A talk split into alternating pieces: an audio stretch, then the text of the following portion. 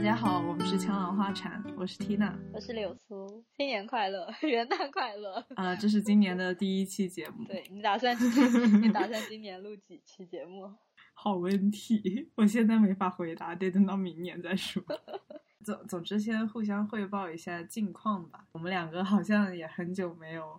这样子通话了，嗯，所以你最近做了什么？对我一定要吐槽一下，你明明在二零二零年说最后一期要办一期拖延症的，结果 结果因为交流拖延症时间，结果因为交流原因拖延症，你起的标题还是绝对不要拖延到十二月三十一号了，然后就过了，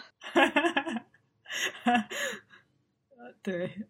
我我其实还可以提供另外一个例子，我的二零二零那个就大家都发了年度总结的朋友圈，其实我也象征性的发了一条，但是我那条朋友圈编辑到了一月一号才发出来。是哪？哦，你的，你明明一月二号才发了一条朋友圈，好吗？啊，对对对对对对对对对对，我是想赶着一月一，就是。我我其实错过了三十一号，所以我就想着，好吧，那么一月一号发，也也其实可以算作是一个，对吧？因为是新的一年的第一天，那我来总结一下前一年，就是它还有那么一点残留的象征意义，就是有有有那种资格。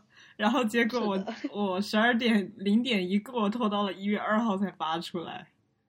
晚了三分钟，哎，这是没有办法的事情。这不是没有办法的事情，这就是拖延症啊！不不不，我是说我们的播客拖延没有办法，毕竟你在山里面，好像也没有什么太好的时间能聊。而毕竟是在体验中，我感觉你应该没有什么空想那个拖延症的事情。确实有一点吧，就是在那种状态下。但我觉得主要还是这，这是我个人的问题，所以我还是有必要在这里道个歉。尽管我认为应该没有人，应该没有听众会注意到我们拖延了一期。你好过分啊！你在暗示我们播客已经要完了吗？我没有暗示我们要完，我只是说我们本来就很糊。哦，好吧。哦，对，我最近买了新的电脑。其实我回顾了一下我用电脑的历史，就我买东西一直处在，就特别是电子设备这个东西上面，你就一直处在一个。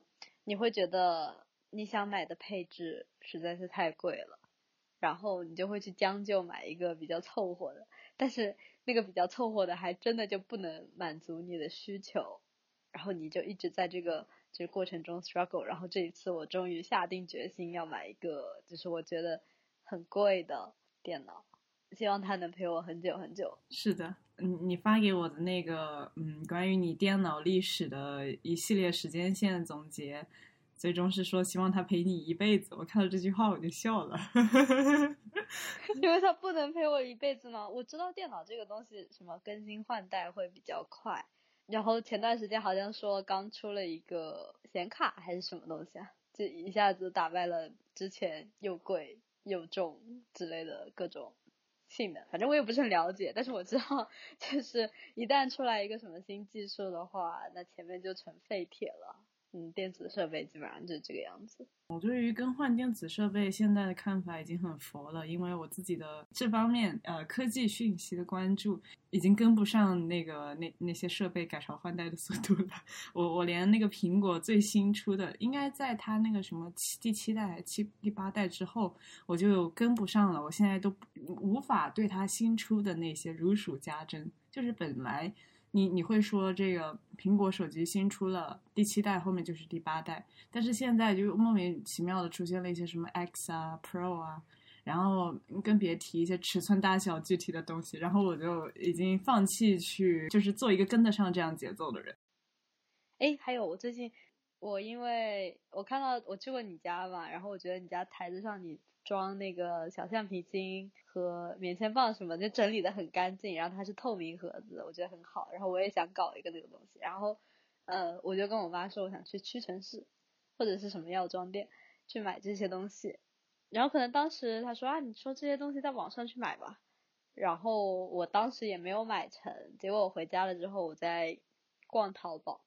然后我发现他给我推的东西很贵，本身这个价格不值这么多钱的，但是他就会给我就本身可能二三十块钱的东西，他给我推七八十块的，就我看东西可能没什么差别，但是他因为我平时搜搜索东西就是为了确保质量，然后选的不是那种最实惠的款，然后他就给我推七八十块的。如果我懒一点不去实体店买的话，我就会就是下单嘛，为了图方便。然后我就觉得我有大笔的价值空间直接被人家榨走了，然后还不是获得了更好的质量的东西。今天去去实体店看的时候，我是觉得实体店。搞的促销活动是真的很便宜。以前可能是说啊，实体店的东西贵，然后你在网上去淘一个比较便宜的东西。然后现在因为大家都不出门了，然后网上好方便，然后大家就不去实体店了，以至于现在的情况就是，我觉得实体店的东西要比网上的东西更便宜一些。嗯，我觉得很过分，我觉得网络很过分。你在现在跟我聊之前，你有提到过这个吗？因为我明确的记得就在。昨天晚上到我现在的这段时间，我看到过类似的吐槽。我看到的是一个文字版本。我没有发朋友圈，所以应该不是我。目前在做一件很冲动的事情，我要清空我的收藏夹。清空什么的收藏夹？你是说网页的？所有东西的收藏。我觉得微信的收藏夹是没有什么用的。我的收藏夹，我跟你说过，我只会存我就是银行卡、照片和身份证照片。看起来比较方便，就是你这个它不是那个收藏夹的初衷，我感觉你就是其实相册也可以有相同的功能。我是说社交媒体里面的那个收藏夹，它本身就是好像要列一个清单的那种感觉。我们在之前有一期里面其实啊，你说处理事情的清单，对对对，因为我意识到这个问题已经困扰我好一阵了，我不停的在我闲暇下来的时候会想着要去翻以前的收藏夹，然后试图去把它缩小，因为我太。就是我，我把它当做一个清，对对对对。但是我发现每次我打开社交媒体，都会有新的东西进入我的收藏夹。就是我处理收藏夹已有内容的速度跟不上我往收藏夹里面丢 丢东西。那你都会丢一些什么东西？举个例子，就是我去打卡新餐厅，我吃饭的速度跟不上我种草新餐厅的速度。呃，怎么能叫跟不上呢？我收藏新餐厅的速度要快过我吃饭的速度。主要是它已经变成了一个呃不停占据我精力的事情了。我的目的是想要把它清空，然后它甚至已经大过于我原先的一种试图从中获得享受的初衷了。呃，所以你探店行为，你还是觉得你走到一个地方去，然后现场搜大众点评什么之类的会更好吗？对，对，是这个意思，而不是出出于探店而去探店的这种目的。我觉得这有违我的初衷，所以我现在要对我的收藏夹做一些具颠覆性的决策，也就是我要去清空它。这就像清空表情包，然后重新做人一样。你的表情包好像可以改变你的性格。哎，说到表情包这个事情，不知道别人怎么想的，但是。我对于我的表情包那些表情，我觉得他们从某种程度上代表了我，所以我对他们的筛选 是有一套我自己个人的标准的。我觉得每个人的表情包都都很像他本人，我觉得真的很像。你可以从表情包里面看到看到这个人，看到这个人是吗？我有个非常要好的朋友，他的表情包丑到令我发指，我直直接跟他提出过一次，我说这个你用的表情包实在是太丑了。然后他说什么？他说他就喜欢这个。我我我觉得他可能就喜欢这样。呃，那么我们再来聊聊这个新年无法逃过的话题。你的新年展望是什么？New Year Resolution 又来 不来吗？这太经典了，虽然有点俗套。新年展望，我跟同学组了个项目，然后我们约定的在。暑假的时候要一定要把这个片子拍出来啊，好期待呀！没听你提到过呢，来聊聊这个。呃，暂时不能剧透太多，但是我们两个互相已经有就是薪水的角色了。嗯，明白。那你可以告诉我是怎么开始的吗？就是他跑过来跟我讲，我不是想考那个。呃，电影学院嘛，然后他过来跟我讲说，他现在学的专业是艺术史和比较文学，就是他学的东西都是他很喜欢的东西，但是他又不想走学术的路线。虽然我觉得他是一个很适合走学术路线的人，然后他会觉得这个专业对口的一些职业比方说拍卖行啊、艺术馆啊、文艺修理啊，或者是什么导游啊之类的。就是他不喜欢这些职业，他觉得很没有意思。他那段时间他说他想当演员，然后我们就想约着一起去考电影学院嘛。那我觉得他长得挺挺上进的，就是挺适合做演员。当时我就。鼓励他。总之，想要认真的，不要 像社团就是玩玩打打的做视频。想要认真做视频，投电影节这样。因为我们一直停滞不前的很大的原因，是因为我们对故事的要求还蛮高的。就我们有欣赏水平，但是创作过程当中，你又会往一个很俗套的方面去想。其实很多人都问，毕竟是新手。对对对，不知道为什么我们感觉我们的脑子里面装着很多套路。就是一些很俗的套路，你想到亲情，你就会想到什么什么；想到感动，你就应该怎么怎么样；要表现焦急，你要怎么怎么做，做哪几个动作。我觉得这是很很土的事情。然后我们又想拍出很好看的故事，所以我们的启启动会比较就很慢。然后我们前几天见了个面，就在上海，然后就是 终于定了一个线，然后最近几天都有在。稍微想想这些事情，就可以往下进展。你刚刚提到，就是想到那些俗套的东西，这个惯性思维让我回想起了我前两天还在做义工的时候，我们批那些小学生作文，然后，呃，当时其实大家批一边骂，因为 实在太生气了，非常多的小学生在网上抄作文来敷衍这个作业，于是呢，就免不了的聊到了抄袭话题。然后我们其实就很惊讶，为什么这些孩子他们的文字那么没有创造力？真的，你一点都看不到一个小孩应有的创造力。呃呃，虽然说小孩应有的创造力这个本身或许就是个伪命题吧，就是对于山里的孩子来讲，他接收到的内容有限，他的生活本身就是没有什么新意的，所以他可能就无法。呃，真的拥有一些属于他自己的东西再去转输出出来，但是后来我们就提到说，嗯，一些特定的比喻，比如说，呃，因为其中有一篇半命题作文是叫做记一件什么什么样的事情，形容词是一个半开放的，就是让小孩自己来选的题目。我印象中，我批了一部分，但是据其他所有的志愿者吐槽吧，我感觉至少那个班大概有百分之八十的孩子，开头的那一段都用了一个比喻，什么我这辈子遇到的事情如繁星一样多。这个本身其实是一个平平无奇的比喻，你不会说它是一个好的比喻吧？因为它实在是实在是太常见了。但是当你在一个呃，一一一般小学生的作文当中，齐刷刷的看到大家用这个表达的时候，其实我在想，他们是被这个比喻给洗脑了吗？这个比喻是从哪里看来的？可能老师语文老师表扬过的，或者是他上作文课的时候说了一句：“你们可以开头写，比方说我们我遇到的事如繁星一样多。”这个开头他选择真的太多了，这么多人不约而同的选择了这一个开头。真的是一个 有点恐怖的事情。但是听你刚刚说到一些电影中的你们在构思故事的时候的那些套路，我就觉得我们在成长的过程中可能不停的在被这些东西影响，甚至我们自己都没有意识到。对，我觉得我们不停的在被套路搪塞着，就是我们会不约而同的想到同样的意象。但我觉得你不能应该不应该批评小学生，因为我在小学的时候我也写不出来作文。一件感动的事情都想不出来，就是你要写爸爸妈妈多么爱你，要写父爱母爱，我对我来说都是一件很困难的事情。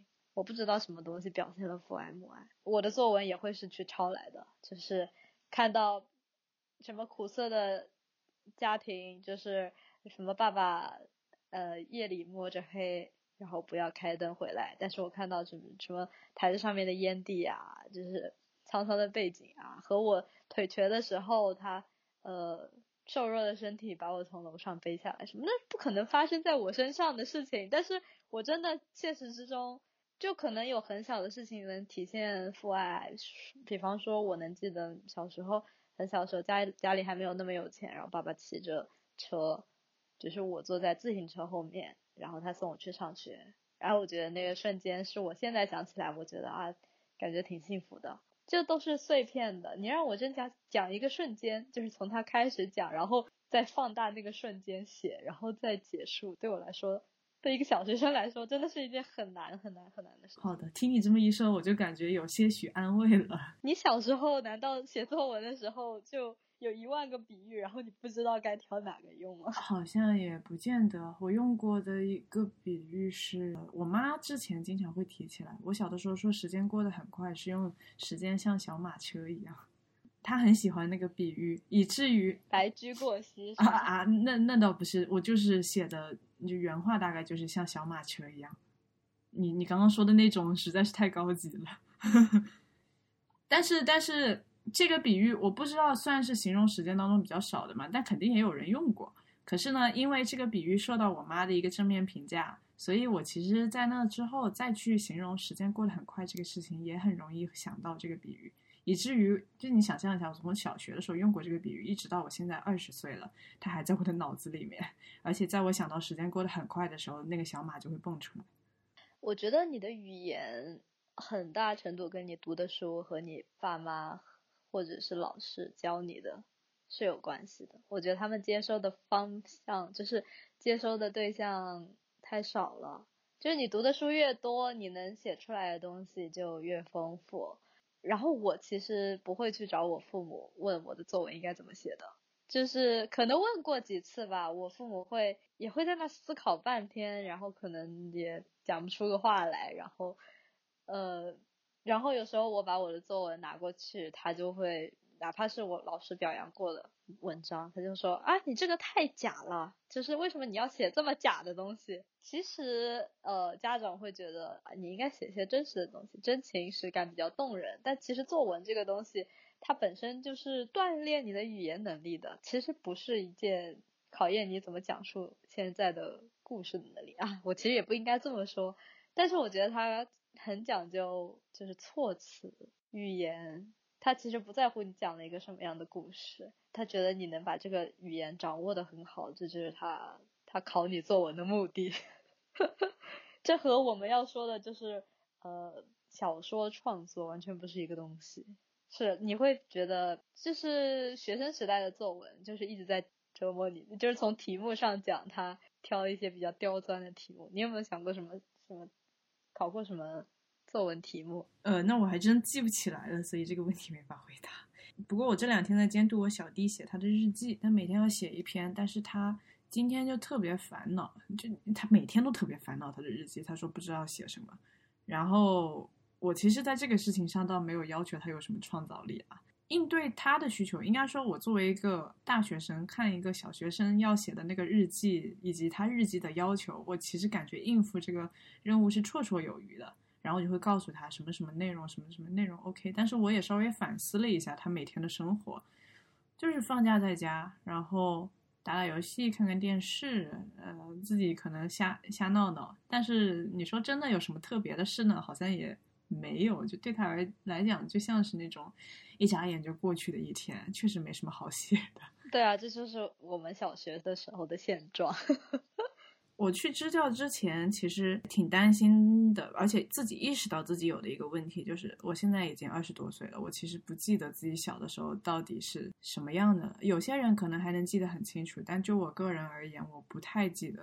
就这个是去支教上课，去给他们上课的第一天，然后我在我记录了放学以后我去做的事情。日记嘛，你说支教日记。放学以后呢，我在那个小学的校门口吃了那种小推车卖的棉花糖，蓝色的，然后和本地的小吃，就是有有另外一个阿姨，她是搭了个摊儿在那个地方，然后是油炸食品什么，哎，反正就是那些，呃，你爸妈不会高兴你吃的东西。然后我当时就试试图回想自己小学时候的样子，然后就觉得很奇怪，因为明明现在的我是从那个小小的我长大变成的，但是我当时站在那个小学校门口吃这些东西的时候，却怎么都记不起来我自己三年级就是跟我学生一样大的时候到底是什么样的了。然后我可能小学的时候。觉得一定可以铭记的一些事情，到我长大以后就不记得了。我小学时候的一些情绪，到我现在就已经变得无法理解起来了。是这样的，我前段时间去翻我的就是初中小学时候的 QQ 空间，我都觉得自己是一个是一个别人，就不去看你真的很难理解，然后你自己会修正你过去的记忆，使你变成一个比较连贯的人，或者是当时你本身就是你记忆中的你，只是你呈现在 QQ 空间上面的就是另外一方形态，有可能是这样。哦，就是说他知道之前呃。你说小弟一天都待在家里就挺无聊的，就是也没什么有意义的事情好写。然后我觉得，呃，就是小时候如果亲人朋友一起出去玩的话，呃，我觉得作为长辈，要如何指导他去发现他身边在做的或者是可以被记录的事情，就是你可以在边带他去，然后看看到什么好玩的时候跟他。稍微提一嘴说啊，这个东西好有意思哦，好像可以当做素材，就是 这样。不然的话，你没你没给他这么一个像提示一样，没有注入到他的呃脑海中的话，他可能记得这件事情，但是他觉得这件事情也很普通，没有必要写，没有什么角度。就是你在指导他的时候，嗯，就是你不会呃把你创作这件事情。呃，你讲述这个故事的原封不动的话，全部都讲给他听，而是呃提出你自己的一些看法，然后让他意识到他对这件事情的看法其实是可以呃有意义被记录下来的。嗯，风景也是啊，然后就是人际关系也是啊，就就帮助他去发现他日常生活中的事情。其实还真没想到，生活中这么细节的一些，这算是一种能力吧，就是去发现生活中的美，或者说去感受到快乐的能力，就是居然是一个需要人引导去习得的事情。太多我们以为自己理所当然会具备的东西，其实是需要别人来带着我们掌握，需要别人来教我们的。是的，那会更容易发现一点的，就是尤其是在你需呃，就是他可能需要习得就是写作这个技能上。想要写点东西的话，因为之前段时间在支教的时候，其实我们呃志愿者开会讨论，当时就说到应该分享一些学习方法，比如上课我们要求学生做小组讨论的时候，大家就是呃大眼瞪小眼的，不知道说什么，然后场面一度尴尬。呃，之后我们就在说，或许并不是他们不愿意做这件事情，而是他们不知道如何进行讨论。或者说看书的时候，就是呃不知道如何去赏析那些好词好句，然后学习的时候不知道如何整理出来一套适合自己的学习方法。对于一个大学生来讲，我们可能本身就因为享有就从小享有比较好的教育资源，然后其实。是有意识的在被灌输了这些东西，然后我们是这样被教育长大的，所以它就有点像是一个自然习得的能力，但可能并非如此。不过当时我们就你你其实提到说，呃，在在出去玩的时候应该告诉小孩这个是一个 有趣的事情，然后我就在想，我们当时在学校里面的时候，可能因为处于那个环境吧，就有点。把我们框在那里了，就想到的只是应该去引导学习方法，但没有想到再往前面的这一步也是需要引导的。哦，很有道理的。为什么我以前写出来的文章这么假？就是因为老师给我看的例文，他们的生活怎么这么多姿多彩、酸甜苦辣，我的生活平平淡淡、平平无奇。那我觉得我的生活对比起别人作文里的生活，就实在没什么可写的。但其实我的生活也应该是可以。找到一些可以描写的点吧，但是由于老师一直在夸那那种文章，然后以至于我就开始编写那样的文章。嗯，我觉得更好的引导可能是他会教教你去。呃，回忆一些细节，然后当你你把细节提供给他的时候，他引导你去用一种更具就是作文要求或者更更能够体现你语言水平的方式去表述。作文课不应该是一对多的，就是你可以一对多讲讲就优秀的例文，当然也应该是一对一的，就是学生告诉你你有什么，呃，学生告诉你他有什么故事想讲，或者是他有一个什么情感，然后你告诉他。他可以怎么表达？他缺的不是，可能不是那一个点。他缺那个点的话，你也可以帮他引导出来，让他思考一下，让他讲一下近期发生的事情，让你告诉他什么东西好像是可以写的，然后问他想要表达什么样的情感，然后你告诉他有什么样的表达方式可以让他去各种，呃，可能文章啊里面去，就是学习模仿，会更有效一点呢。不然的话，我们就全部都是满天星，对吧？都会向满天星学习。嗯，然后刚才那个你已经说完了你最近的一些事情，我我来更新一下我的近况吧。我在二零二零年最后十天去了云南一个比较偏远的山里面教书，然后我们去的是一个小学。呃，我跟其他的一些同学，就大家都被分配到了不同的年级。据说大家在面试的时候都疯狂的要求，希望越高年级越好。但是这个事情并不是谁都可以得到满足的，所以呃，不管怎么说，我最后被分配到了三年级，还挺好的，不大不小的年级。是小学就一共就六年级对吧？对，小学一共就六年级，而且每个年级只有一个班。山村里面毕竟学生他没那么多嘛。然后我们的那个小学，它整个全校有三百多个学生，然后它六年级是有两个班的，然后我们三年级班的话，应该是学校当中就是班级人数比较多的一个年级，有五十个人总共。快像记者一样向我提问吧。我上一次是直接问了你去家访的问题，呃，对，先问。你这一次可以从头问一些，就是关于支教体验想要了解。呃。那你过去支教的环境怎么样？首先，你的住宿环境，食宿方面怎么样？呃，食宿方面，先讲讲食吧。首先，云南这个地方东西还是蛮好吃的。然后他们，我觉得给我留下最深刻印象的，应该就是辣这个味道和洋芋这个东西。洋芋不是一个我习惯的表达，我更习惯于称那个东西为土豆。他们那儿吃很多土豆，就是啥菜里面，土豆出现频率太太太高。土豆就是主食是吧？没有没有，他们是当菜来吃的。哦。他们的主食是米线，当然也有米饭嘛，但是米线的出现频率也高于了我日常生活中会去摄入的那个频率。学校是是走读的学校吧？就是每每天所有学生都要走过。学校本身是寄宿的。呃，所以有很多学生住在学校里面。就我们去支教的第二周，学生就全部被要求回家了，学校不再继续提供住宿在那个时间段里面。原因是什么呢？原因是冬天入冬太冷啦。还有谁住在学校里呢？我们志愿者呀。然后之后我的学生就有一天在问我，他说学校，呃，他说老师你们还呃住哪儿？我说住在学校里啊。他说你们不冷吗？哦，你是在睡？睡袋过去的。当时你说是山区吗？我以为是很穷很穷的地方，但是他们还可以在网上抄作文，所以我觉得他们家还可以上网，就还呃其实还好，是吗？百分之一百的志愿者表示这个地方条件比我们想象中的要好，然后我们有跟老师表示过这一点，因为那个当地。